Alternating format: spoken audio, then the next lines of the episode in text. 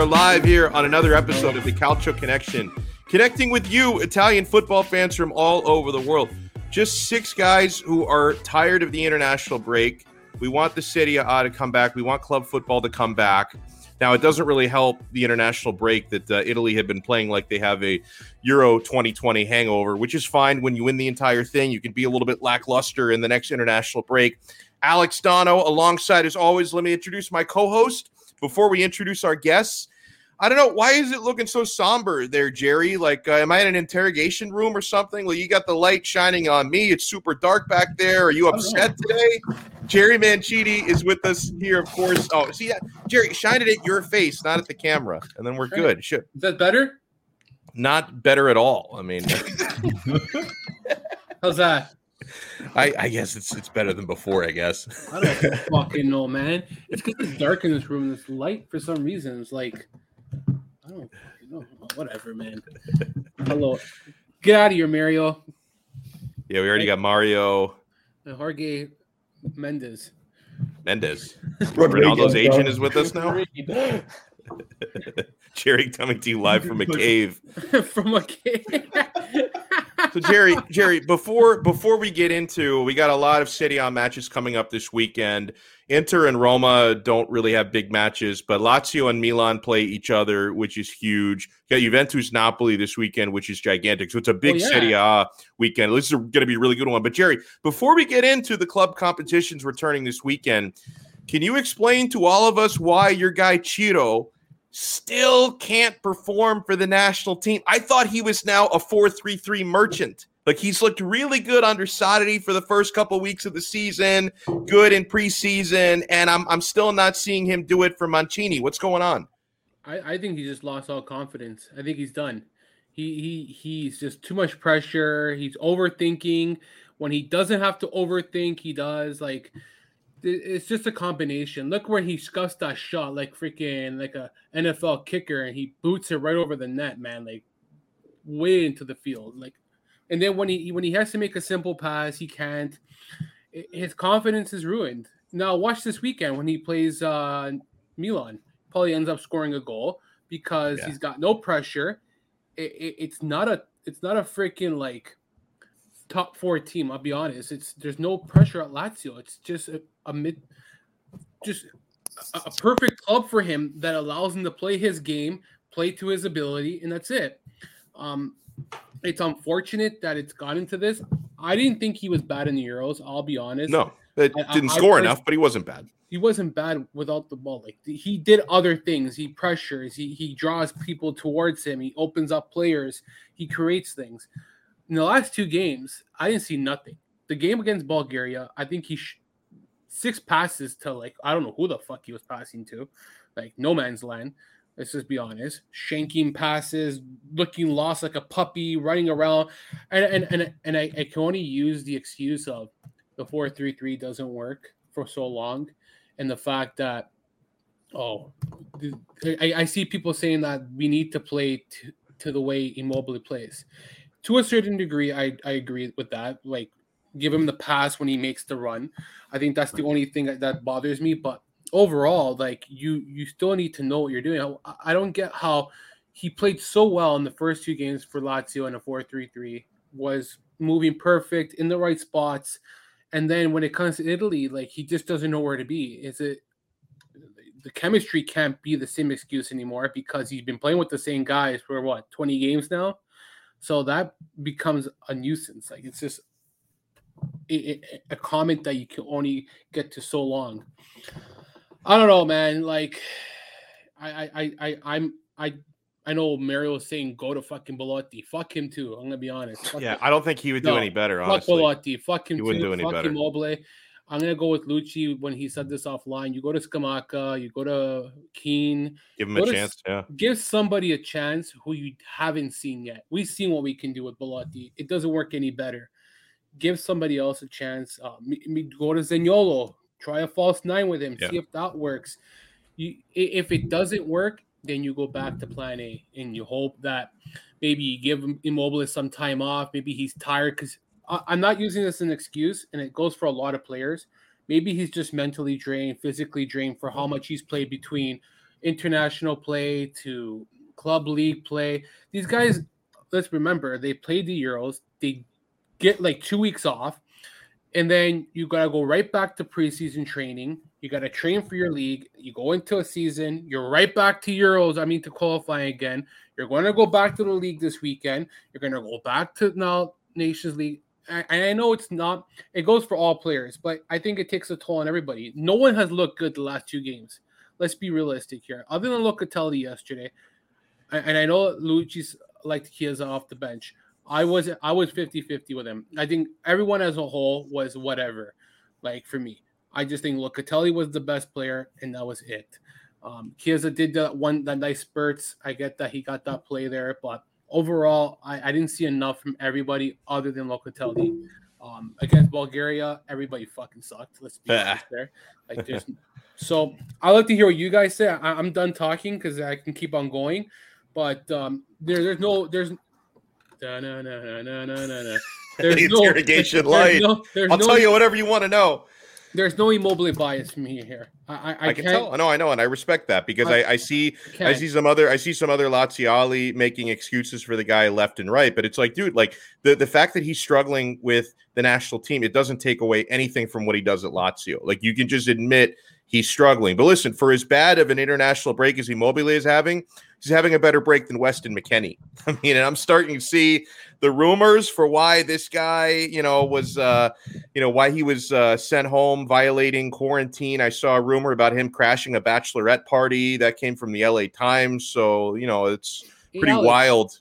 I, I, I want to give a shout to Monica, and she said a good point. I get that it was nothing bad what what uh, McKennie did. Uh, Like, it's just, oh, he had no mask on. But at the end of the day... Well, hold on, though. No, but because uh, well, what really happened, though, because I saw people putting this picture saying, oh, he got suspended for, like, taking a picture with a fan with no mask. But I think that was bullshit. I don't think that's why he got suspended. I think he got suspended because he went to a party and partied all night. I think that was the real oh, really? story. Yeah. No, the, the thing oh. about... Because I, I saw this thing online about, oh, you know, him, quote-unquote, breaking protocol was... like taking a picture with a fan with no mask on, but that wasn't the real story. Like uh, this L A Times thing came out, and Landon Donovan was on Grant Wall's podcast today, and he didn't like reveal what it was, but he said, I know what it is, and it was really bad, and like I'm embarrassed for him. So it was like, uh, yeah, I, I think he went to a party supposedly. But l- let me introduce the panel, and then we're going to go around on City. Uh, I want to introduce Anthony first because I know, Anthony, he is on call. So in case he gets called into work or anything, I want to make sure this man gets to say his piece. He joins us from Australia. How you doing, sir? Good, Alex. Thanks for having me, Jerry. Always a pleasure. Lovely to see such a good-looking panel. Looking forward to speaking culture, man. How you doing, Alex? Well, clearly your screen is not working if you think this is a good-looking panel. Although there is, we we do have a couple of handsome gentlemen all the way to the right. And let me introduce the manliest jawline you will find on Calcio Twitter. In fact, I, I want everybody to vote for our guy, Daniel Lucci, because Jerry put out a poll, the battle of the jaws. Who has the more divine jaw? Is it Azzurri fan Phil or Daniel Lucci? And Luch, I'm sure you have a tab open on the results because the last I checked was at least a half hour ago. You're clinging to a fifty-one percent lead. Are you still in the lead? Everyone go to Jerry's Twitter timeline and vote for Lucci. Thanks for the support, Alex. Um, last time I checked, I think it was up by a couple of percent, but uh, I don't know. Jerry, Jerry's probably want, wants me to lose on this one, just like he wants Juve to lose all the time. Um, but yeah, thanks for having me on, guys. It's been a while, but uh, looking forward to talk some uh, talk some calcio. Yeah, we got some big games coming up, and one of those big games, it's going to pit Miguel A J against Jerry Mancini because we have Lazio Milan this weekend. So let's introduce one of our favorite Milanisti. I'm actually pointing in the right direction. I'm proud of myself. Usually I get it all backwards. Miguel A J is with us. Miguel, good evening, sir. How are you? I'm feeling great, man. Um, I'm happy that not many Milanisti are away for international break, so we don't have to worry about an injury. So I'm feeling good, honestly. I love it. Uh, we got Mass on, our favorite Romanista joining us. Mass, how you doing, sir? I'm great. How are you, Alex? Thanks for having me back on. Of course, it's my pleasure. And and Miguel mentioned international duty. Uh, like I want to ask you, Anthony, because you probably know this. What's the deal with like the players who are over in South America? Like, are, are Inter not going to have any of Lautaro Correa, I'm guessing Vidal with Chile, Alexis was injured anyway. So like, are, are none of these guys, because of the travel and, and the COVID restrictions, are none of these guys going to be back this weekend? Yeah, and I mean this in the nicest way possible. Don't ever bank on South America doing things properly, because they've just basically ruined everything for the rest of people. Oh, yeah, I mean, you see that, that Brazil-Argentina match Bro. where they're like oh, they're deporting man. people five yeah. minutes into the match for breaking pro- COVID protocol. You couldn't do this at the border, at the hotel, at breakfast in the morning, at the tour bus on the way, in the dressing room, in the tunnel. Nah, you had to do it six and a half minutes after kickoff, to the point where even the Brazilian players led by Neymar were like, man, if they're going to walk, we'll walk as well. Humanitarianism and logic prevails in this situation right here. Um, in terms of uh, Inter getting their players back, or anybody in Serie A getting their players back, I think it will be at the discretion of how many hours they arrive. And mm-hmm. looking at it at the moment, it doesn't look like they're going to arrive tomorrow. Um, I could be, I could stand corrected on that, but unless they do arrive quickly, I, I I'm inclined to think most of the South American players are going to miss match day three in Serie A, and that's not just my opinion. That's what I think everybody in Italy will do to cover their own asses as well, in right. order to prevent basically a full-scale breakout or full-scale repercussions from a logistical point of view. Either way, it's not a good look. Um, so, and I think we're going to see more of this this season. Just because it's happening now doesn't mean it'll be the only time. I'm prepared for many disruptions this season, man, unfortunately. Yeah, that's what I'm anticipating, because in most of like the projected – Um, and it's obviously very early in the week, but in most of the projections for what Inter's squad is going to look like on Sunday against Samp, uh, it, most of them have the way Inter open up the season with Dzeko up front and Sensi playing behind him. Um, and I've seen even some that try to say Satriano might start. You know, he's Uruguayan, but he's not with the national team, so he, he would be available to Inter. But pretty much everyone seems to be in agreement that you will not expect Lautaro or Correa back from international duty with Argentina in this one. But we'll, we'll get to that. Uh, Inter-Samp is not our priority because we have bigger fish to fry this coming weekend. Uh, I want to go chronologically, and we, we do not have a Napoli supporter on this panel, but we do have our favorite Juventino with the divine jawline. We have Daniel Lucci. And on Saturday, Lucci, it'll be a noon game, you know, for, for us uh, in the States. It'll be six p.m. Italian time. Juventus taking on Napoli. Obviously for Juve, this is this is go time, man. I mean, you guys dropped points in a couple of games that were very winnable on paper. Now you've got a tough matchup. You got to go down in Naples to get this one. Do you think we're going to get a better version of Juve? Uh, this is not officially a must win, but we're getting into that territory, Luch. Yeah, I think we'll definitely get a better performance. I, I think Allegri will want to have these guys fired up, especially after the international break. Um, my main concern is, you know, some of the players might not be available, especially the South Americans, uh, Dybala, Bentancur, mm-hmm. um, you know, maybe if uh, Cuadrado, another one. So, and who knows what's going to happen with McKennie now. He might get himself suspended for doing, you know, not some very, you know, adult-like smart decisions. So that, that's that's a whole other story. Who knows what to believe there. Um, but uh, it's definitely going to be tough. You know, Napoli's going to want to win. There's no doubt about that. And um, it's it's almost a, a a must win. You know, I know it's only three games in, but you can't go, you know, a, a tie and a, and a loss and then, you know, take another loss. It's It's not going to look good on the table, that's for sure. What has been to you in these first two matches? It was a draw with Udinese uh, on the road, uh, a pretty surprising one nil loss at home to Empoli for the second one. What's been the biggest thing that's lacking? Now, I know uh, C R seven did leave between uh, the first match day and the second match day. I don't know how high up there you list that on the priorities of things that didn't go right, not having him available against Empoli, but w- what have been the big things to you that Juve have been lacking so far? Well, to start off on the C R seven, it's about time, you know, see you later. Don't let the door hit you on the way out. Um, obviously the way he handled that whole situation was kind of, um, you know, not very professional in my eyes, but whatever you do, what you got to do for your career, it's totally understandable. But Um, you know, it just looks like the team is not, they're not all on the same page right now. I don't know if Allegri's trying to instill something that he wants that's different from last season, but it just looks like, you know, the, the, the organization, you know, the chemistry is not there right now. Maybe that's going to take some time to, to recreate. That's understandable, but you can't be taking, you know, losses left, right, and center, because, you know, soon enough, you're going to be too far down the table where you're not going to be able to catch up. Um, I do think, you know, the likes of Chiesa and Keane and, and Locatelli are going to have, you know, going to be Juventus's main, you know, players going forward. Uh, hopefully Dybala can can do something as well. Um, but uh, yeah, Napoli's definitely not going to be easy, but it, it's definitely doable, no doubt.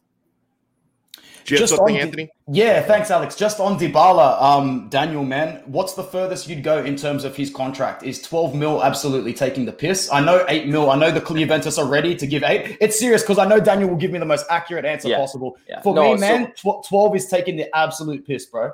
I, I agree. I, I think, you know, from what I'm reading now, they're offering him eight point five plus, I think, one point five in bonuses to equal ten, which yeah. I think is more than fair. Um, oh, you know, yeah. Last season, we saw he, he was hardly available with injuries. Sometimes he's when he is available, he's not at his best. But when he is on, he's one of the best players in Serie A. There's no doubt yeah. about it. But we see that too, you know, not nearly enough. And I think now that we're seeing, you know, with uh, Allegri first and then Sarri and then Pirlo, now Allegri again, each coach is having an issue on where to play him and where to find out his best position is. So if you're that good, you should be able to play no matter where you are on the pitch. You know, you have the skill, you have the talent. If you can stay healthy, you should be able to perform no matter what. And, you know, for twelve million, I just don't see him, um, you know, being worth that much. Although, you know, there's been crazier contracts given out at Juventus. So um, it's it's tough to say. But me personally, I don't I wouldn't give him more than than ten. I think that's a fair offer. Lucci, I got one more question for you. Then I want to go around the table uh, for predictions for Napoli, Juve. Uh, you know, because I, I started off the bat, Jerry and I were talking a little bit about, you know, why Weston McKennie was sent home. Uh, and uh, Nick Knox was asking about this. What have you heard? Did you hear the same thing I did uh, about him partying? Do you think that's an unfounded rumor, or is that kind of yeah, the consensus? Yeah, so it seems to be a couple mixed rumors. I know you mentioned Landon Donovan, and some people are saying he might not be the most accurate source to, to listen to, but apparently, according to Landon, he was out doing some things he shouldn't be doing, and he didn't want to get into full details about that, but you know, he's Landon was saying, you know, I've done some crazy things in my career, but I would never do something like this yeah. and blah, blah, blah. So who knows what it could be? I know there was a picture circulating of him um, coming off the bus, uh, signing uh, autographs for fans without a mask. And that, that was apparently what the issue was. But from what it sounds like, it's it's a lot more than that. And now he's on his way back to Italy. So we'll see.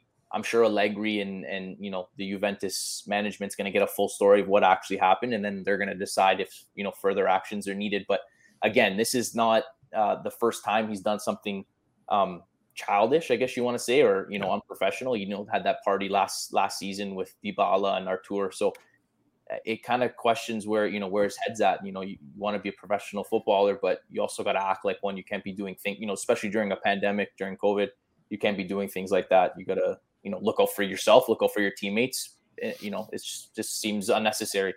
Yeah, especially for a guy who's already got a strike. I mean, yeah. he was suspended last season, like you said, for having that party.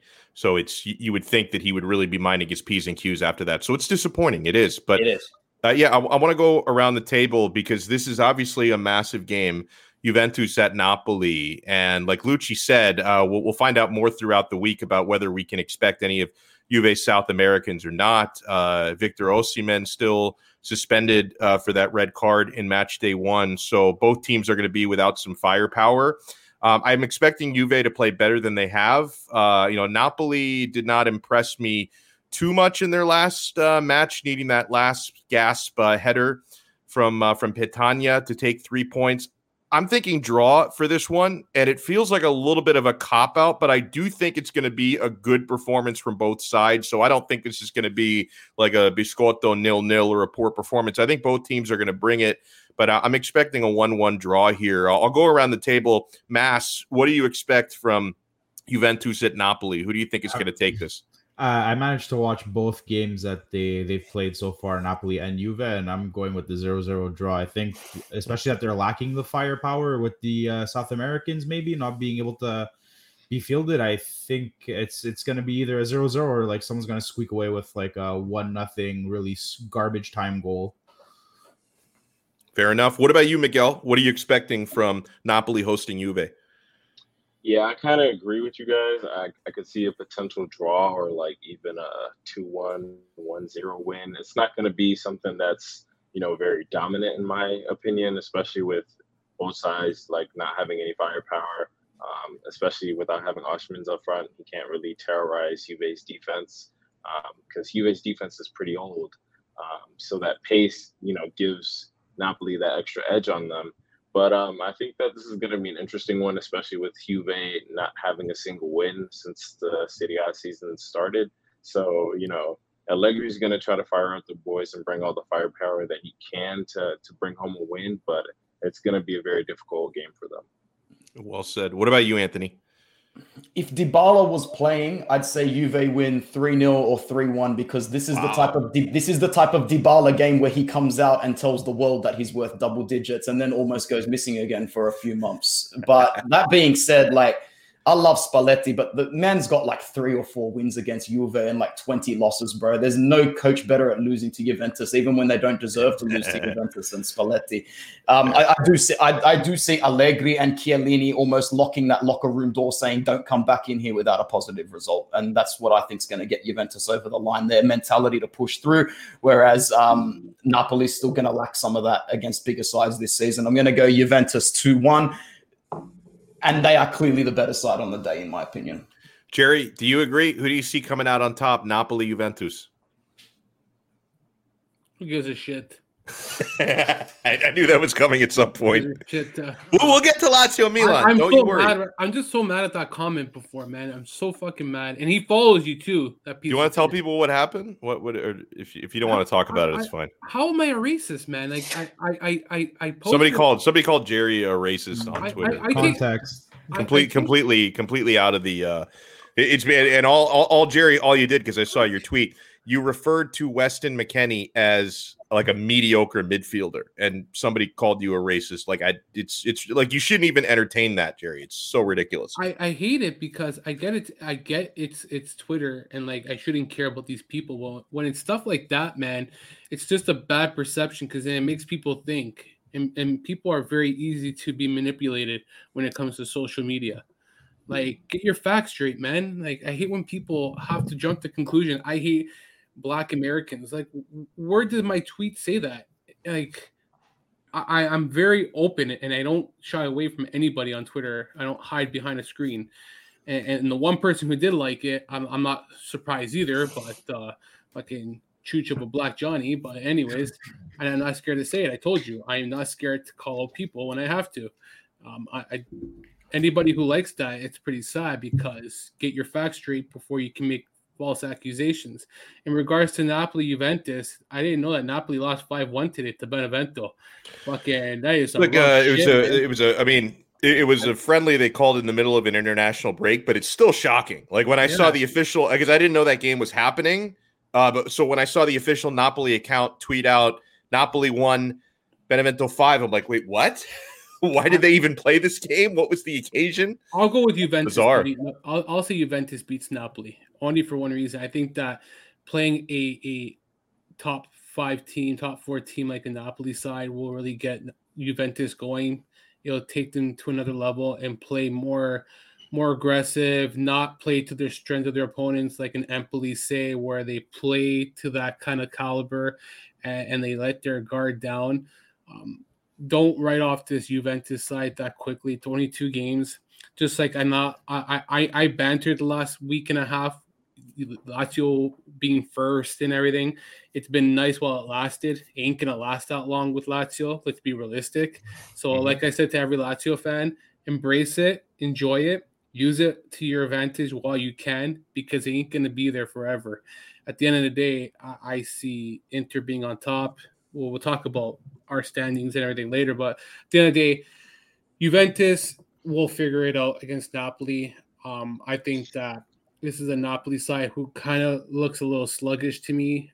I, I'm not convinced with them one hundred percent.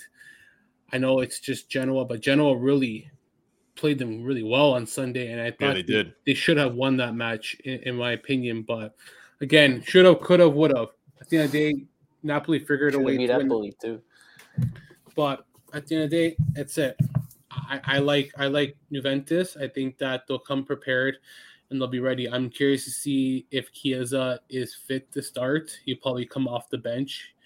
Um, you got Bernardeschi. It's okay. your saving grace. But uh, mm-hmm. Chiesa, no. sorry to interrupt. Chiesa should be starting with the number seven shirt on every single game. You, yeah. you want to restore yeah. pride in this club, you go and give it to the player who, let's face it, if he was at another club like a Barca Madrid or in the Premier League, people would be calling him the most informed winger oh in God. the world. No, can, you imagine, can you imagine if he was Brazilian?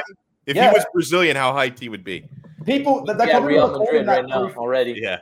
Three, four years ago at Juve, he probably would have been called one of the best in the world, but people will always look at the stature of the club where they are in context at that particular time, not necessarily the player. But I say you want to restore faith, Jerry, man. You give Chiesa that number seven. That's the real way forward for Juve.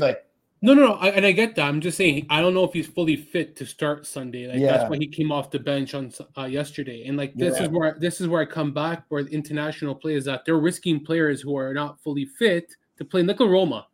I, in a way, I feel bad for Roma because I wouldn't want to be in their situation. They lost Gianluca Mancini, Florenzi, uh, and Pellegrini was sent home today because yeah. why do you, why do you get sent home? You don't just. It was uh, precautionary. Injury, it was yeah. a light a light injury. It's just for precautionary reasons. But there you Vigna go, though. But, but what about if that became more serious? Then what? What about oh, if they, they, they, they, they risked it because they needed him? What do you do then? No, they you know wouldn't I mean? do that. Yeah, these fucking guys don't give a shit, man. They play. These guys want to play for their country, too. Exactly. It comes down to them at the end of the yeah. day. They actually yeah. have a choice. That, that's what I'm saying. Like, like I don't want Lazio to lose Immobile for fucking... club play. I, I'm club before country. I don't give a shit if Italy wins or loses. I like Lazio first. I like Italy second. I before I got back into football, I was all club. I mean, country first, clubs second. Now it's so reversed that I'm so invested into my club. I want to see my club being one hundred percent ready to go.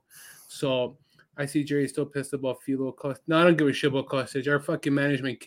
You, you got Roma, who has a bonsai tree dead, and you got oh, yeah. and, and, and, hold on, and then you got Lazio, who can't even spell Frankfurt right. They're still waiting for a response Frankfurt. from Frankfurt. They're still waiting for that email back. what, what, what team is more stupid? One or the other? They're both dumb in their own ways. Fucking. Well, let me. Uh, oh, I don't. I don't know why. Ho- hopefully. Uh, Hopefully Miguel gets back in. I don't know why we lost Miguel, but Lucci, you're the last one for a prediction uh, anyway. Uh, I, and I'm giving you the last word since you have uh, a vested interest in this match. We do not. Napoli hosting Juventus. What happens? Your prediction? Um, you know, I thought Ant and, and Jerry both brought up some some great points. I, I think this is going to be a good or hopefully a statement match from Allegri and Juventus going into to Napoli. And I have noticed over the years that Juventus seem to play to their opponent's level. Like with Empoli, they were, you know, sleepwalking through that one. Udinese, after they went up to nothing, they fell asleep. So I think they're going to want to go into Naples and, and really show that they still mean business. Um, Chiesa against Mario Rui should, you know, should be a kill on Mario Rui every day of the week. So I'd like to see that matchup. And I think even if Dybala is not ready, you have Keane who can hopefully give you some minutes and show that, you know, he's back where he wants to be. And you know, you have other players off the bench that can make a difference. Napoli, um, you know, without Meret and maybe Ospina might still be hurt. Osimhen's a huge loss for them. So I think, you know, firepower, we should be able to, you know, we should be able to hold them and, and we should be able to score some. Uh, they're definitely beatable at the back end. So, you know, the chances will come. You just got to make sure you bury them and, and, you know, you play hard. I think Locatelli starts this one too. He just, he has to. The first two games, him coming off the bench, sure, he came in late. That's fine. But Now, now we mean business, and now he needs to play practically all the time. So let's hope for. I'm hoping for a two one win. Well, we're on this Juventus, uh, Napoli. Let's, let's let me ask you the question since we brought up Weston McKennie. Is he an overrated player? Like, do you guys rate him, or I, I think he's fucking dog shit, to be honest. I don't. I think, think well, it depends. I don't like that overrated. Like, how how do you rate him? I think I think he's a solid depth option. I don't think he's a starter in Serie A. I don't think he's a, a Juventus starter quality, absolutely. But I think he could be someone that comes in off the bench with, you know, twenty-five, thirty minutes that can come in and run and play like a, a Sami Khedira type of role that's going to, you know, sit back, hold the ball, win back the ball, you know, press, things like that.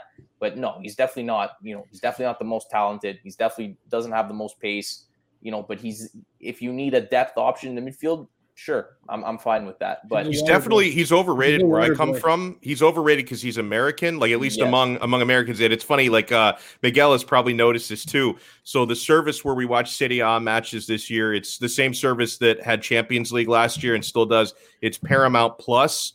And every time like you watch a Serie A match on there, they have like the Serie A poster, and front and center on the poster is Weston McKennie. So it's like force feeding the American audience as if he's the best player in Serie A. Now, I, I do get it. You have fewer to choose from with C R seven having left the league and Donnarumma having left the league and Lukaku having left the league, that you, you don't have as many like possible poster guys, but still like they have Weston McKennie for the American audience front and center on the poster. So it's like force feeding him uh, to the locals. So listen, I, I think he is, I don't know if he's as overrated in like Canada and Australia as he is in the United States, but I definitely think he's an overrated player in parts of the world. Yeah. I just don't think he's as good as people make him out to be. Uh, like, Can I add something I to that? I, th- I think Juve's midfield has been hacked to bits the last few seasons to the point where like, how are you even supposed to get the best out of him when no one compliments him in that midfield? And as soon as someone compliments someone, they're either injured or they get rotated out for like three or four games in a row. Look at the dip in quality in their midfield from the whole Pirlo, Vidal, Marchesi or Pogba situation. And this is why I was saying, even though for the wage you're going to play him, if you get someone like Pjanic, yeah, the books aren't going to compliment it, but watch what happens to that midfield and the players around Pjanic if you get him into that starting lineup, just to free up a little bit of creativity and technical ability.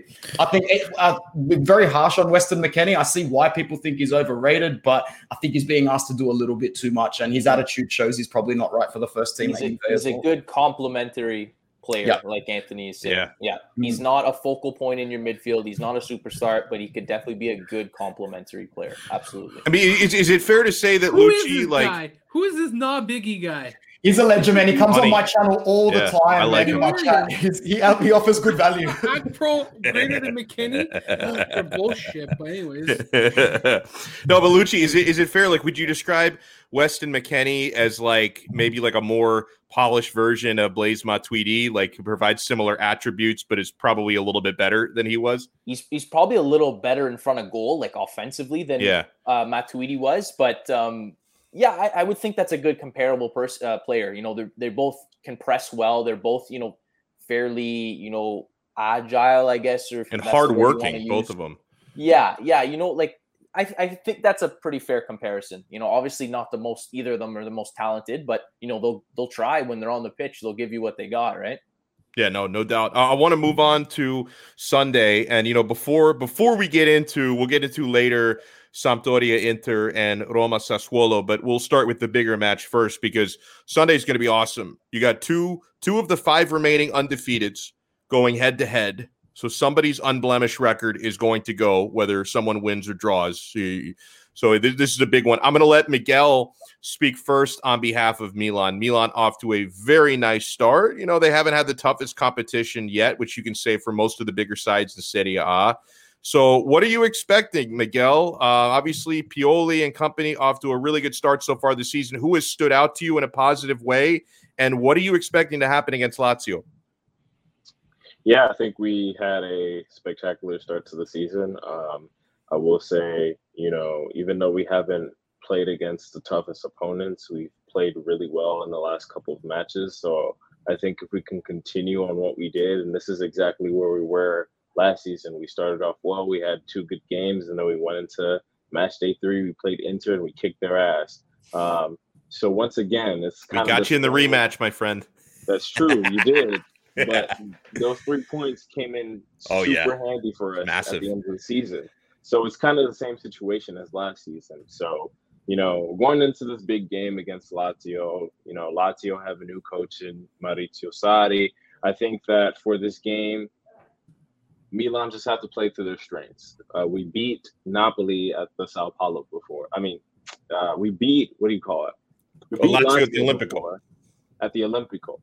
And they came back and they haunted us. And they we had a really bad game the last time we played them. So what we need to do this game is really just focus on controlling the midfield. If we can control the midfield in this game, uh, I think that we can come away with the result. Now, the biggest takeaway for the game upcoming is that we don't have Olivier Giroud, who uh, caught covid nineteen, so he'll be out. he's been a great focal point for the team. Um, if you look at some of the passing that he's been doing, some of the hold-up play that he's been doing in the last couple of games, they've been absolutely immense. I think that Giroud, Leao, and Brahim Diaz have had this kind of in-sync chemistry on the offensive third and the final third, just making that fast one two go switch where somebody just runs into the box, cuts in, and takes a shot. That's been absolutely amazing. And that's really going to be missed in the game against Lazio. But Zlatan Ibrahimovic is coming back. So I think that with Zlatan back in there, they can continue to pick up where they've already started pretty good, and they can continue. I need Theo Hernandez to come up big in this game, and I need Sandro Tonali to put in another great performance as he did last week. Yeah, well said. Uh, Jerry, want to get your angle on this match. And I don't know if I if I was specific enough when I brought it up. The game, it's going to be home for Milan. It's going to be at the San Siro. Uh, Jerry is our resident Laziale. He represents that club very well. What are you expecting? It's like Milan, Lazio are off to a great start. They're scoring goals for fun under Sarri. Is the fun run going to continue? Yeah, it's nice when you can play fucking Empoli and Spezia every week. I wish we can play them twenty more times. Well, don't, hey, hold on. Don't tell the Juventino about playing Empoli. Oh, yeah, that's right. Beating Empoli is not for everybody. I forgot. But uh, okay, when we beat Lazio, that's all that matters, my friend. Remember, Adrian Rabiot scored. I don't know, man. I, I think it's coincidence that it Lazio plays Juventus on my dad's birthday, November twentieth. Like, I don't understand if that's just like a hypothetical theory that it's just, it's a sign or something. I, I, I might have to go Wait, bet on this. Your like, dad's a, an Inter fan, though. What does that have to do with Inter, Juve? Don't like each other, spite, the fuck out of here. Yeah, maybe your dad will bring us good luck. Yeah, no, my dad thinks you guys freaking pay refs. He's even said it to me. I need to like get him I'm on still video. Still living in the seventies then. Oh, my dad. You, you mean you mean living in like two thousand sixes? Is what you mean? Yeah, my the my dad. The best was last season. We watched Hellas Verona versus Juventus, and Juventus came back, and he's like, "Yeah, the, the refs, the refs, buddy, the refs. Don't worry." But um, for for Lazio, I think they're gonna lose. I'll, I'll give you my prediction right off the bat. Ooh. They're gonna lose two one. I say. I think Milan's gonna win, and I, I don't think it's Zlatan that really makes an impact in this game because he hasn't played for who knows how long. I, I'm curious to see what his mat like his fitness level is like. How, how he kind of like gets in. I think he's going to kind of be rusty in this game where he's not going to have that rhythm, that that kind of step. Uh, Olivier Giroud, if he's not playing on Sunday, I, I'm guessing he's out of the lineup because of coronavirus and he's still quarantined. That's a massive loss compared to Zlatan. But I think overall this team, it it, it, it remember, it's in their third season, second full season under Pioli. They got an identity. They they understand the formation. They like guys like Davide Calabria who who are embracing a bigger role and, and really taking on more this season. I think that he's been their best player in the first two games overall. Um, maybe Miguel might think different and he may think Giroud's their best player. I just think that from a playing standpoint, Calabria has really become maybe one of the best right backs in Serie A. And had he not been injured last year, he would have been the starting player for the, the Azzurri. For me, though, um, maybe some people would think different.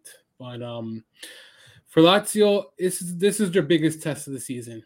It kind of gives a, a good benchmark of where do they stand. Can they compete with the bigger teams under Sarri at this point? Or is there a, a big work in progress? Like in the in the first two games, we conceded a goal within the first four minutes, which kind of concerns me because – and that's like the only chance that we really gave up in a whole match where – And, and the response was good by Lazio, where they came back, scored three goals against Empoli, scored six goals against Spezia. But that's not going to be the same case with Milan, where they got a better, a better back line, they got a good defense, they got depth, they got they got good forwards up front. It's a well-rounded squad. Um, for Lazio, do do they do they show better form, better shape? Do they start to show a little bit of a better understanding of what Sarri wants? And the last thing is we've only beaten Milan once in the last thirty plus years at the San Siro. Yeah. We've been for- we've been fortunate in the Euro in in Coppa Italia to beat them, but that doesn't count because it's not Serie A, it's a separate kind of club thing. Like you can't say that you've won twice in the last thirty years when it's you're looking solely on Serie A, and our only win was when we don't have him anymore. Joaquín Correa scored the game winner from a beautiful pass from Luis Alberto, which was Thank two you years for that, ago. By the way, yeah, you're welcome. But um, but without Correa, I'm I'm curious to see who steps up, because he's always been that guy who's been able to score. Other than him, Immobile has been really. He has a good track record against uh, Milan as well, but um, I like to see how does Toma Basic come into this game. Does he? Does he? It's going to be his first game, maybe his first appearance in the Serie A. It's a big transition from Ligue one to, to Serie A, different style of play, more tactical. Um, you got Zaccagni, who who will be introduced this Sunday. That I think that's a big boost for Lazio. But it's their back line. Like, I don't know why this team doesn't want to sign David Luiz. Like, sign Rugani when you had the chance. No, we don't want no bag of shit. No, thank you. I would take Luiz over Rugani. I don't care what mistakes he made at Arsenal. It's it's not. I think that a guy like Luiz would have been perfect more, not even for center back. He plays behind Lucas Leiva. The guy has experience playing as a defensive midfielder. I think that he can spot in and really manage Leiva's minutes and give some good experience. Like I hate, I hate, I hate, he's a free transfer. I just don't know why they don't want him, it, it, unless it's his wages. And it's it's too much. I can understand, but this is the kind of guy who really could have helped in several several positions. And you, look, look. So if Luis Felipe doesn't play Sunday, who's your backup? You're relying on Patrick. And no disrespect to Patrick, he is not a center back. He's a right back or a right wing. He's not got the size to to to defend against Zlatan. Zlatan would destroy him and eat him. What Who's about, your, um, who? Dennis Vavro, the guy who no. came from the Danish league, who I thought was going to be the best player. I, I, I was convinced. What he was about Marusic? So no. Uh, yeah, he plays on the right side though. He, he you could okay. do that, but but they don't want to. They want him to play as a right back, which and, makes sense. So the, the the problem is now you have Dennis Vavro, who hasn't really made an impression, and we decide to keep him in the lineup. He's the last spot. He's not part of our Europa League team, but like, like there's a concern here. Like, why, why is there the red flag where you're not getting David Luiz? Like, this is a big, massive upgrade over Favreau. We spent ten million dollars for this guy. This is what makes me sick to my stomach. Kaminovic didn't even get registered. Another freaking waste of money. Like, I, that's why I'll defend Lotito to a, to a degree where. We can say all we want that Lotito's cheap, but when you're spending ten million on Vavro, ten million on Fadis, uh, and the list twenty million on, on Murici, I'm I'm I'm I'm not uh, waving the flag on Murici yet. I, I think that if Sarri has faith in him, I will respect the manager's decision. Yeah, just like he decided to use Raul Mauro, eighteen year old, where Simone Inzaghi. This is his biggest flaw. Okay, if you guys want to hear, this is the S- S- Simone Inzaghi flaw. The guy doesn't like to play any young players. It's bad. Like, you got Matriano. Give him a shot when the chance comes. If you're up two nothing in a game, give him thirty minutes, see what he can do. That's where I respect Sarri right now.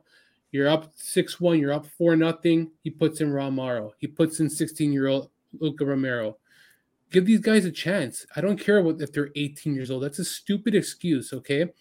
These guys need to make – and they need a chance to like grow and, and kind of show what they have.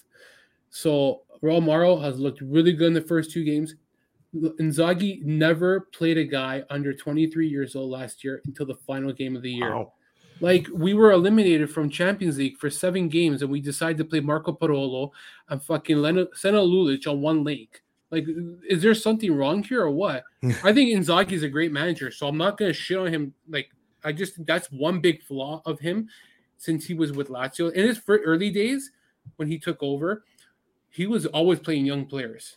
Like, well, you know what? You know what probably changed? The, the the pressure of his own success got higher and higher. Mm-hmm. So he thought, I can't risk young players anymore because this is too important for my job. I think that's probably what changed. But it's bullshit because he said that Raul Mauro wasn't good enough.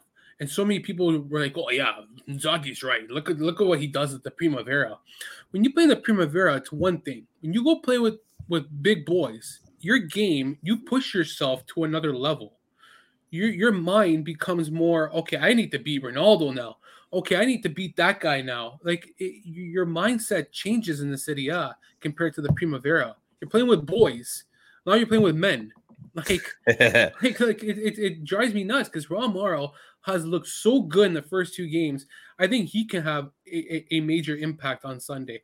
And it's the same like Brahim Diaz, where people probably thought he wasn't that great last year. Sandro Tonali is another one where they thought he wasn't good enough. He's twenty years old. Let's write him off. Let's fucking flush him down the, tra- the drain. Meanwhile, these two players, uh, along with Calabria, have been the best players. I think Diaz has been fantastic for, for Milan. Like, best midfielder, I, I would think. What do you think, Miguel? I'd like to hear what you think on that one. And and along with Sandro Tonali, like, he needs time. I, I thought, I'll be honest, I'll, I'll call myself out. I thought this guy wasn't going to be good.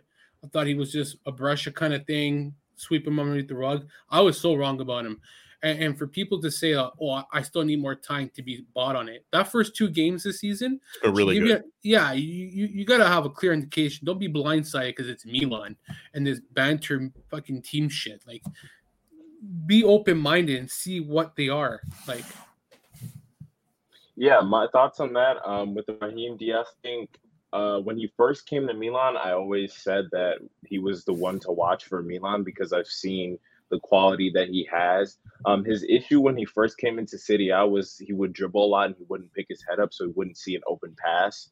Um, but he adapted to that. He kind of got stronger. He was getting bullied off the ball a lot because, you know, in La Liga, it's not really about physicality. Um, So he bulked up and he kind of learned how to play in the Serie A, and he's been great so far. And I always trusted in him. Uh, the thing with Sandro Tonali, I've been saying this for quite some time. If you've watched my YouTube videos, I say this all the time. Sandro Tonali is so young. He's only twenty years old. And the guy came from Brescia, where the Brescia team was facilitated around him. And he was playing in a four three three. He was playing as the attacking midfielder. Now he's playing in a double pivot. He has to be a defensive midfielder. His his literal job is to win back the ball and push it up the field. That's it. That's totally different from someone who's facilitating the attack. And for a twenty-year-old kid, that's a lot of pressure on you. Um, and it's not the same. People are like, oh, well, Benacer. Like, Benacer literally had an entire season of consecutive starts before he found his feet. If you guys remember, when Benacer was first starting for Milan, he was getting constant yellow cards every game. He had like fourteen yellow cards in half of the season. And then he adapted. Same thing with Tonali. He just needed time to adapt. And now that he's adapted, I think that he's going to be a real weapon for the season for us. That's well said. I want to finish going around the table, uh, predictions on Milan Lazio. Uh, we just got one from Gerald who's going, man, I, I kind of hope it's not zero zero. I want to see some goals. Um, honestly, I, I, I'm leaning to Milan in this one. And a lot of it does have to do with being the home side, fifty percent capacity. Uh, I'm going to give them the edge there. I'm going to say a two one for Milan. Uh, Mass, I'll go to you next. What are you expecting, Milan-Lazio? Uh, I'm going two nothing Milan. I think it's uh, they're at home. Fans are there. I think uh, I think they'll be all right. And all the, like I said, I don't think they, they don't lose many people due to the international break, right? Uh, Milan, right. The South Americans. I don't think neither does Lazio, but uh, I favor Milan in this one. Uh, I'll go to you next, Anthony. What Hold do you on, think, what, Milan? What did you say there, Mass? We don't do well after the break? No, no, no, that you didn't lose no, no. too many guys like South Americans oh, in the, the international break. South Americans break. Cause problems oh, okay. with the international break. Oh, and not okay. being back in time. Oh, are they are they delayed to come back? I, I think yeah. they're going to be delayed to get cleared. Like uh, from my understanding, I'm not expecting for Inter to see Lautaro or Correa. That it's, they're not going to be available until the following match, until probably Real Madrid Champions League. I know that our record after the international break is absurd. It's really bad. Like, we suck after the, like, the international break. That that's all I know. Keep well, so uh, let, let's go next uh, to Anthony. Your prediction for Milan Lazio? Yeah, good points all round. I think I think it's in Sarri's and Lazio's best interest to keep this game tight, compact, gritty as much as possible. You're not going to score four goals. You're not going to score six goals. You're not going to get chances to lose the ball and then backtrack and count on, you know, an Empoli side to not score, which, you know, even though Empoli have showed some flashes of good football, you can almost bank more likely than not they won't. Same goes for the first opponent that they have played. This Milan team is is quite well oiled mentally, even if on paper, I still think they lack the depth that clubs like Inter and even Juventus to an extent have. But as long as their starters stay fit, I think that Milan can grind this one out.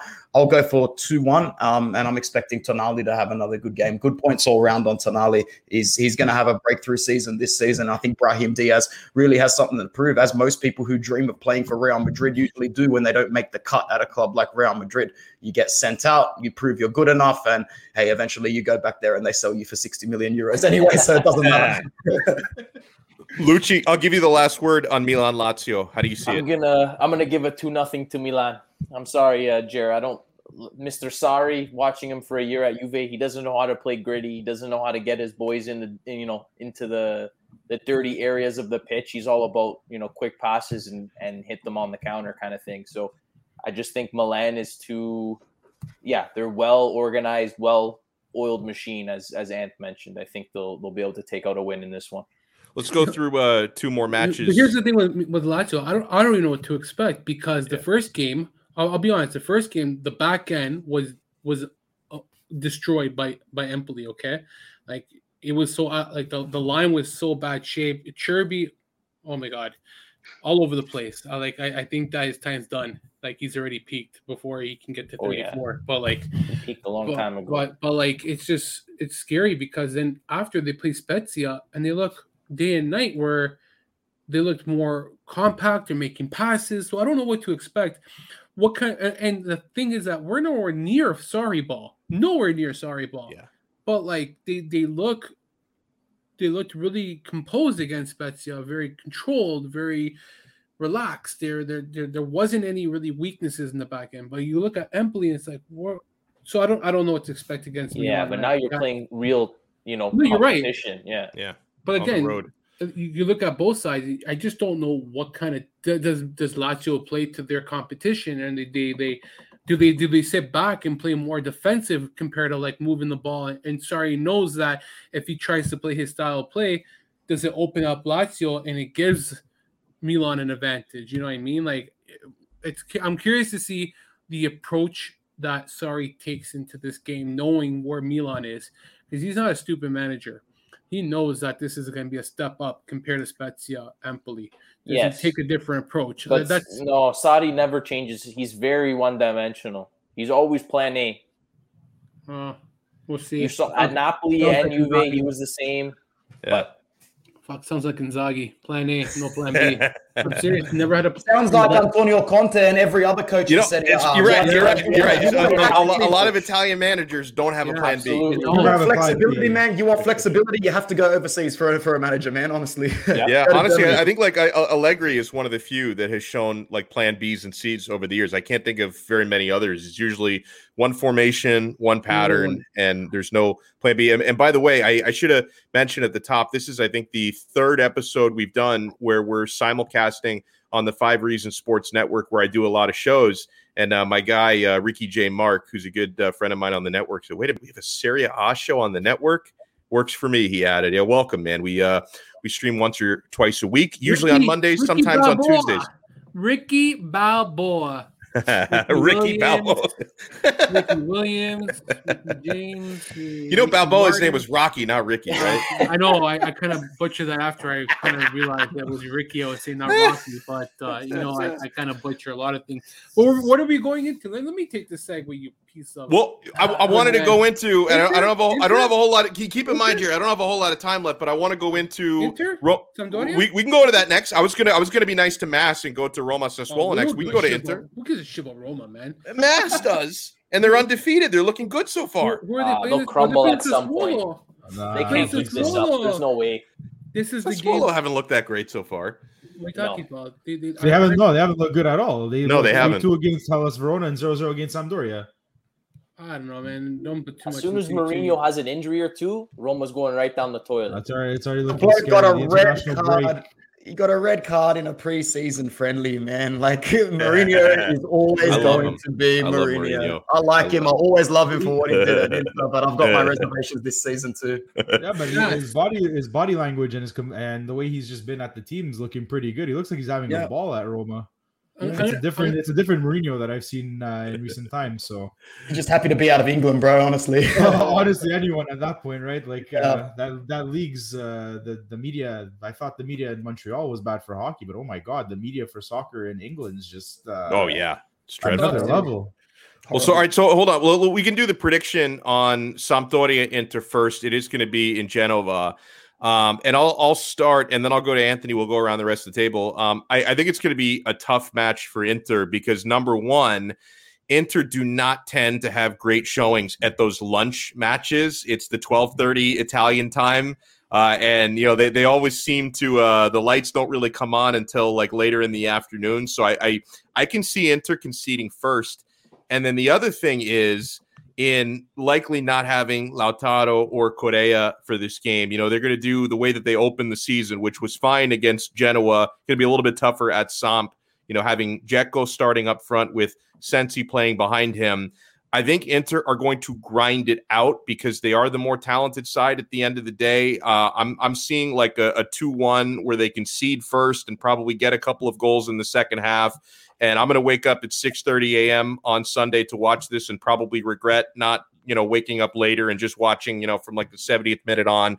So that that's kind of the way that I see it. I did see um, earlier in the chat, uh, Gerald predicted. Oh, wait, no, sorry. That wasn't him. Uh, so, somebody predicted a zero zero Inter Sampdoria. Oh, my God. What kind of yeah. Uh, not Biggie said three one Inter. Oh, Biggie. Oh, my bad. My bad. Yeah, I, I think I was looking at the wrong one. I mean, I'm not far. From, I'm gonna go. I'm gonna go two one Inter, but it's gonna be one of these things where it's gonna be like giving birth. Like it's gonna be painful to watch it. I think. Uh, well, what do you think, Anthony? Uh, who who do you think comes out on top? Well, first of all, six thirty a.m. Spare me your bullshit, sir. Um, yeah, yeah. Well, what time is it going to be there? Like one in the morning? Uh, I haven't, God. I haven't checked yet, so I just always assume it's in between one and three thirty a.m. That way, you can't wow. be disappointed when you see the fixture. But um, oh, this is going to be a really, really tough one. Sampdoria played very well against Milan in their first game. They played well in the second game as well to get a point against Sassuolo. I'm pretty sure it was. Yeah. Um, yeah. They've they've got Caputo in the background who'll be keen to jump in and score a goal, as you said, Alex. Lunchtime kickoff against Sampdoria. Please, man, where's my X times two so I can eat some steak and steak and lobster this weekend, because I can see this result coming from a mile away. We won't score first in this game, and I'm just talking from experience. It's going to be very tough. Sampdoria are a different fish a kettle to Hellas Verona this season and Genoa this season.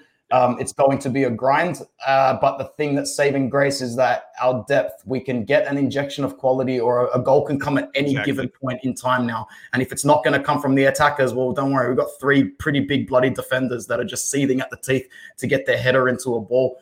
I'm very confident, even if we don't have Lautaro and Correa, that we go into this game like we do every game this season with an adequate starting eleven. That was very important, and that's why Marotta and Ozilio deserve all their praise in the offseason. It sucks losing two of your best players. It really does. But when you replace them position for position the way that we did, and when we look at who we've got on our bench still, I mean, we're bringing on Arturo Vidal with eighteen minutes left, for God's sake. You know, he's actually looking good this year. It's a miracle. Word. eighteen minutes of Arturo Vidal's physicality and energy compacted into yeah. twenty minutes. Please give me a break, man. Midfields in the rest of the league are fearing him every time he comes on. That being said, I'm going to go with uh, one all, the classic one one, and it won't be the end of the world um, when we don't get the win, bar what the Inter community will react like. Well, who do you give the goal to then? Because I'm going to go, if I'm going to stick to my my two one Inter, I'm going to give a goal to Dzeko, and I'm going to give a goal to Brozovic. He had a patented outside-the-box strike for Croatia this week. When when he starts to get into a groove, I think he's going to have a big one from outside the box. Trademark Brozovic goal, that one, man. And he's overdue for a good performance in midfield, because I'd say that out of all our starting eleven, he might have been the one that put in a couple of subpar performances in the first two games. But um, I, I like Dzeko to get the goal, mate. So one all for me. Um, if Inter can come away and grind out a win away from home in this fixture, then I'll start to look at the season and go, all right, we might just have something here. All right, let's go around the table. Uh, Miguel, A J, what do you think about the Inter traveling to take on Sampdoria? Your prediction for that one?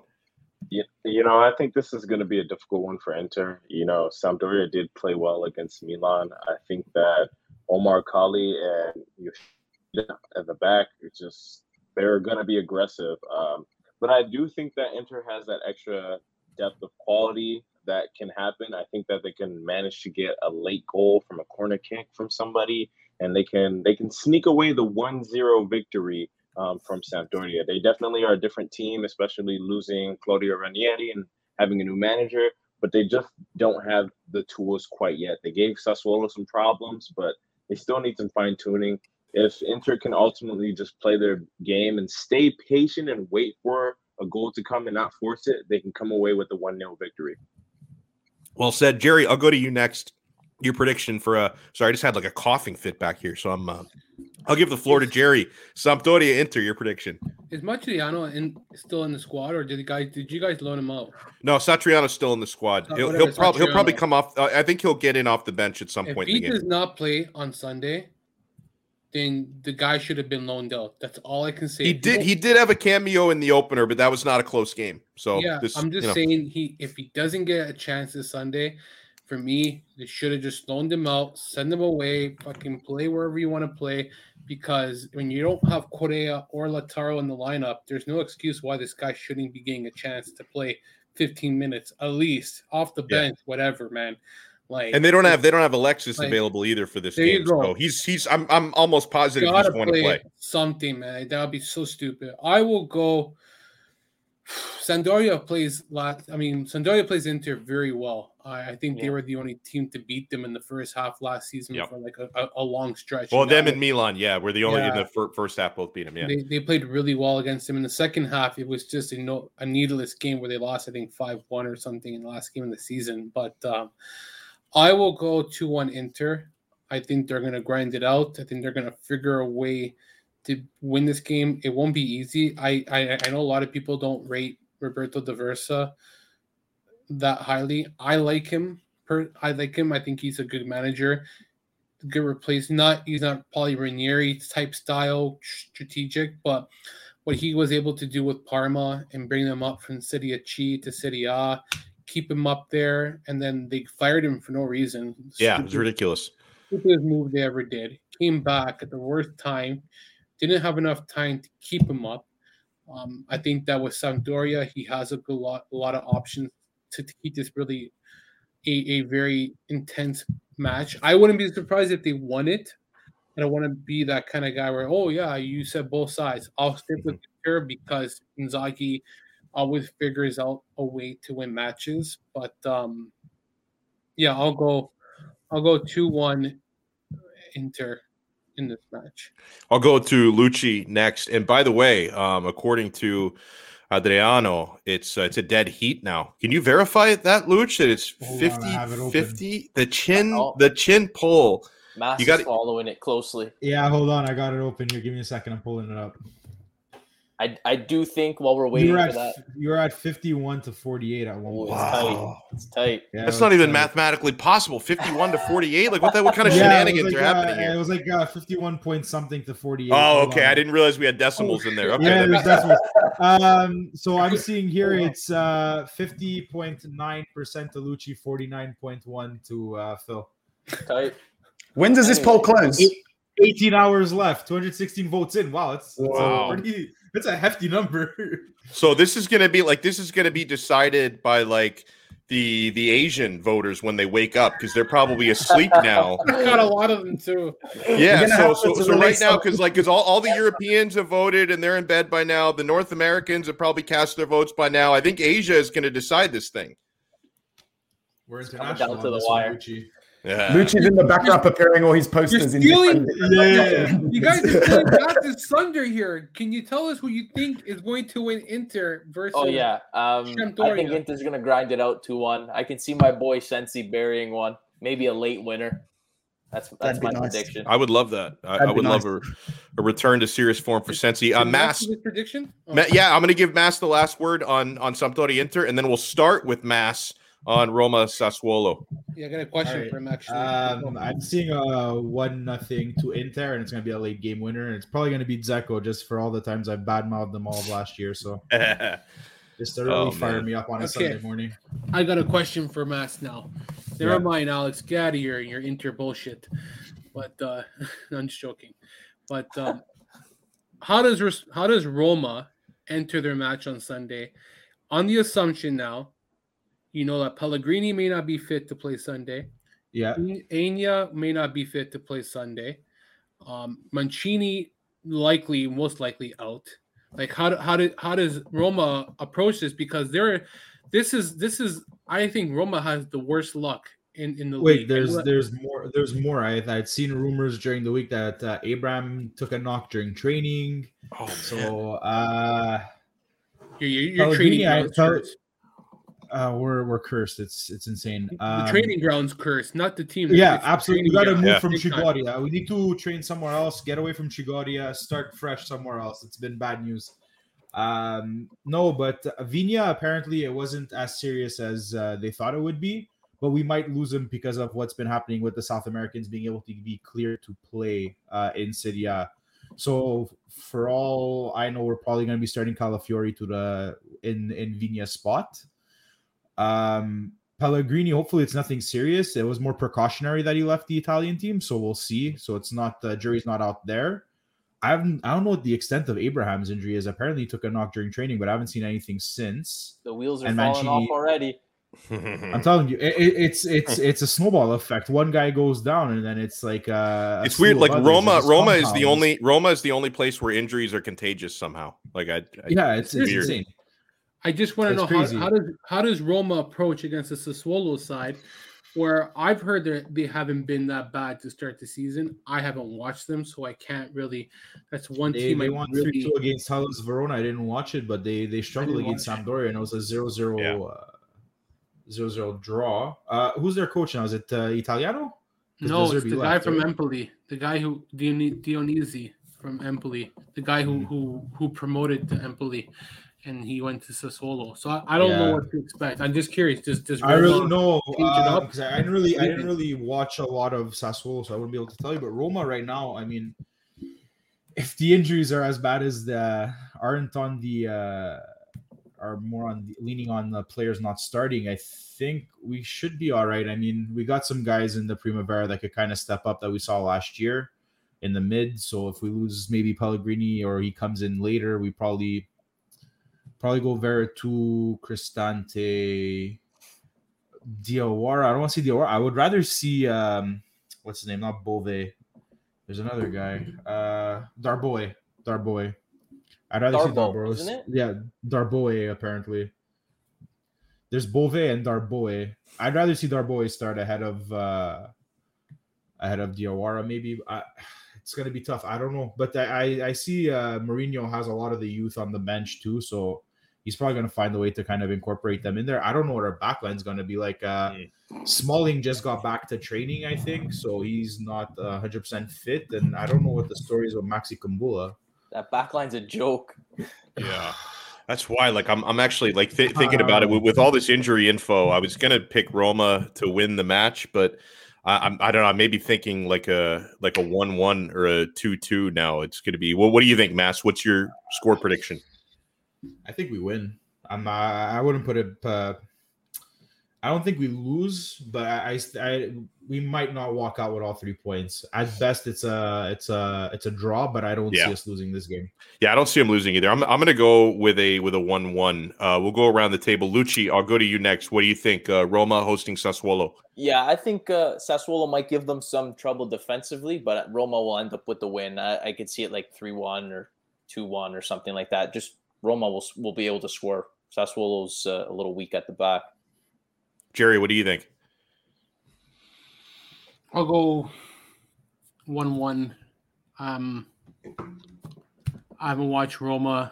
Actually, I watched them against Fiorentina. They've, they've actually been really fun to watch. Yeah, I gotta yeah. tell I, you, I didn't watch. Been the, great. They've been really enjoyable. I didn't watch the Salernitana game. I heard they played out lights out. Like yeah, that's ball, yeah. I watched ball. that game. It was, it was, it pretty was impressive. A little slow to start because Salernitana really just like.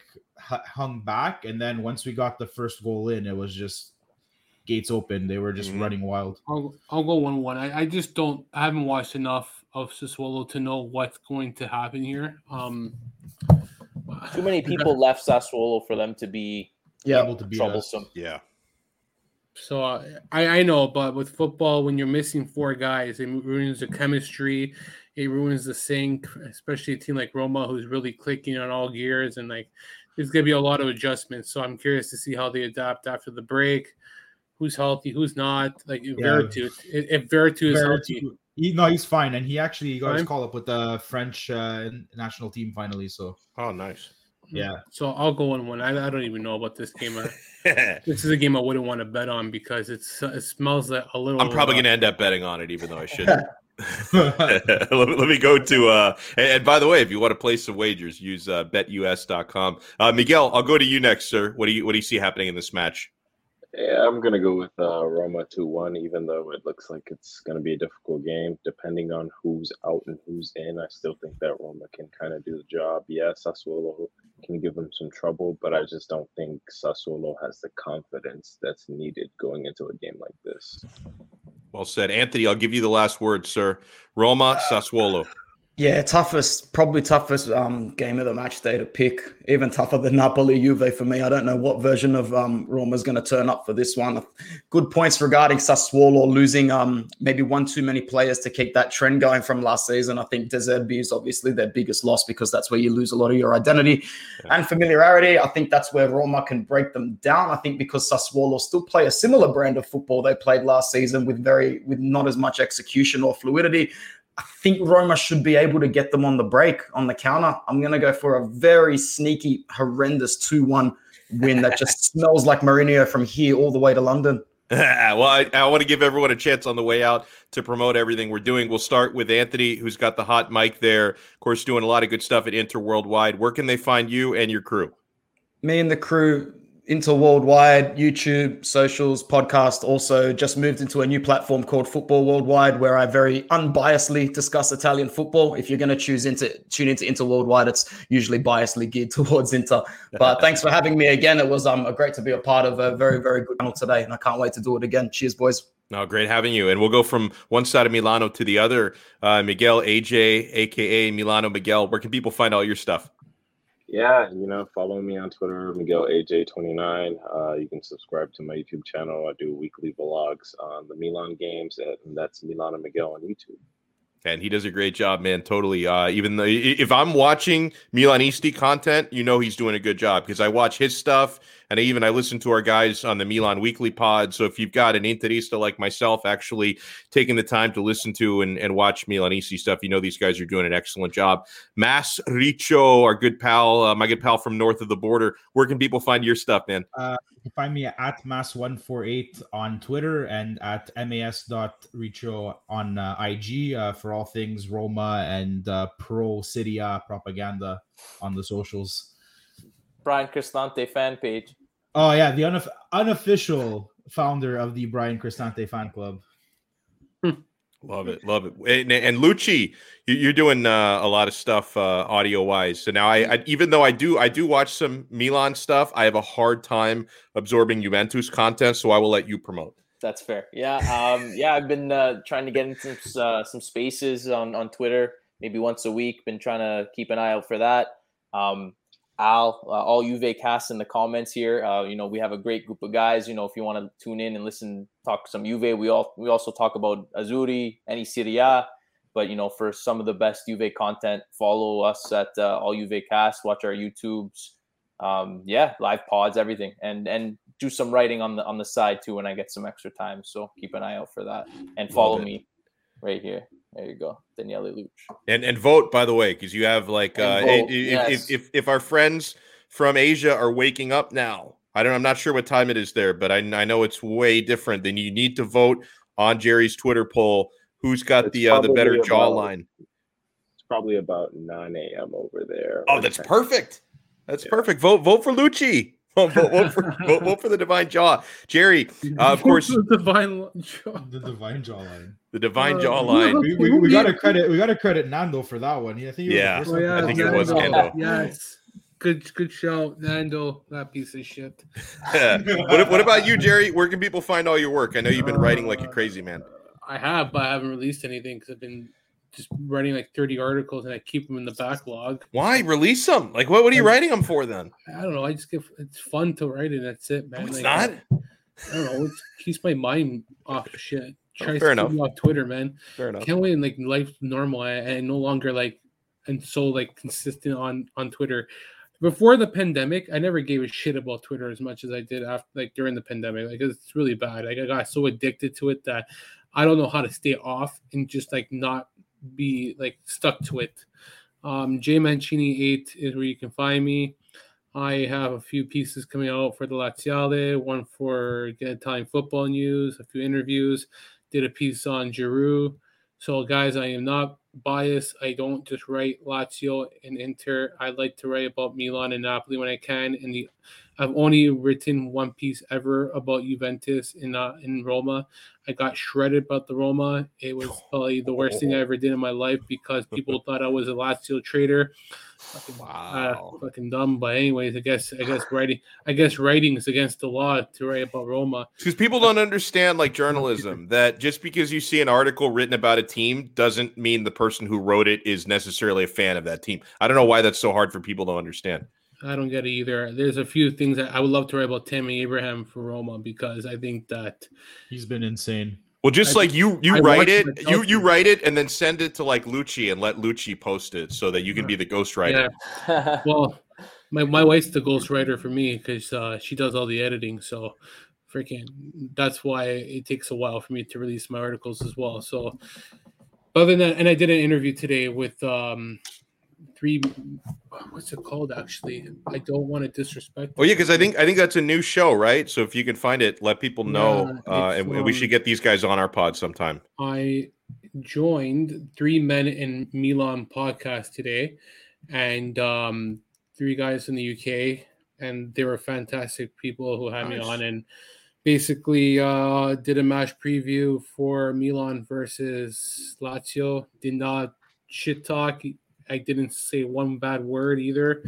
Um, when it's my pod, I swear. Wow. I don't care, really. I told them straight up. Any pod I go on, I don't swear. It's not right. It's disrespectful because it's like me going into your house and and I have to respect what you are. I respect your house, basically. Like, I don't come in and trash it. So when I go on your pod, it's like your house where you have your certain rules. It's well, you want. Don't don't don't treat it like you would treat your own stuff. Like, yeah, have, have kind of like some humility, some some respect for other people. That if, if you like to swear on your pod, that's one thing. But there are other people who don't appreciate that. So just keep an open mind on that. Like, I, I'm one person with our pod, but that's not who I am for other pods. That's just not how I work. If I go on a space with Lucci, I don't tell him to go F himself. It's just not right. It's you only do right, that in though, private like, most yeah. of the time. Only it's on not right though, man. Like, if I go on Joe's podcast, they, they, you also have to remember these guys have podcasts that are censored, so they right. they, they they have it at a setting Ooh. where swearing's not allowed. So it's true. Although I've noticed a lot of people violate that rule, and it annoys me because sometimes you'll have somebody whose pod on iTunes says clean. And then I listen to it and they're cursing up a storm. And I'm like, dude, like I, I labeled this one explicit because I know that I sometimes can't control myself. Jerry can never control himself on this show, on his own show. So like, I, I wonder if like, if, if being labeled explicit, like will change the algorithm. So we don't like show up in people's recommendations or something. But I'm just being honest because I know we're going to curse on, I know we're going to fucking curse on the show from time to time. So I wanted to be honest about it, but yeah, de- definitely check out Jerry's work and, uh, and check out my stuff as well. Uh, at Alex Dono on Twitter is where you can find me. Um, And I know that some of you are watching this on the Calcio Connection YouTube page. Some are watching it on the Five Reasons Sports YouTube page. I'll let both sets of viewers know that I do a daily stream talking American sports, primarily South Florida sports, which may interest some of you and not interest some of you. Uh, but I do that on the Five Reasons Sports Network at twelve noon every day. Uh, so, yeah, huge shout out, of course, to Jerry, to Lucci, to Mass, and to Miguel for taking time out of their evenings, and a huge shout out to everyone who uh, who cut it up with us in the live chat. And if uh, whether you're watching it live or you watch back later, make sure on YouTube you smash that like button, you hit that thumbs up button. That really helps us out because that makes more people aware of the video. We finesse that YouTube algorithm that way. So we will talk to you guys again uh, next time on another episode of the Calcio Connection podcast. Ciao.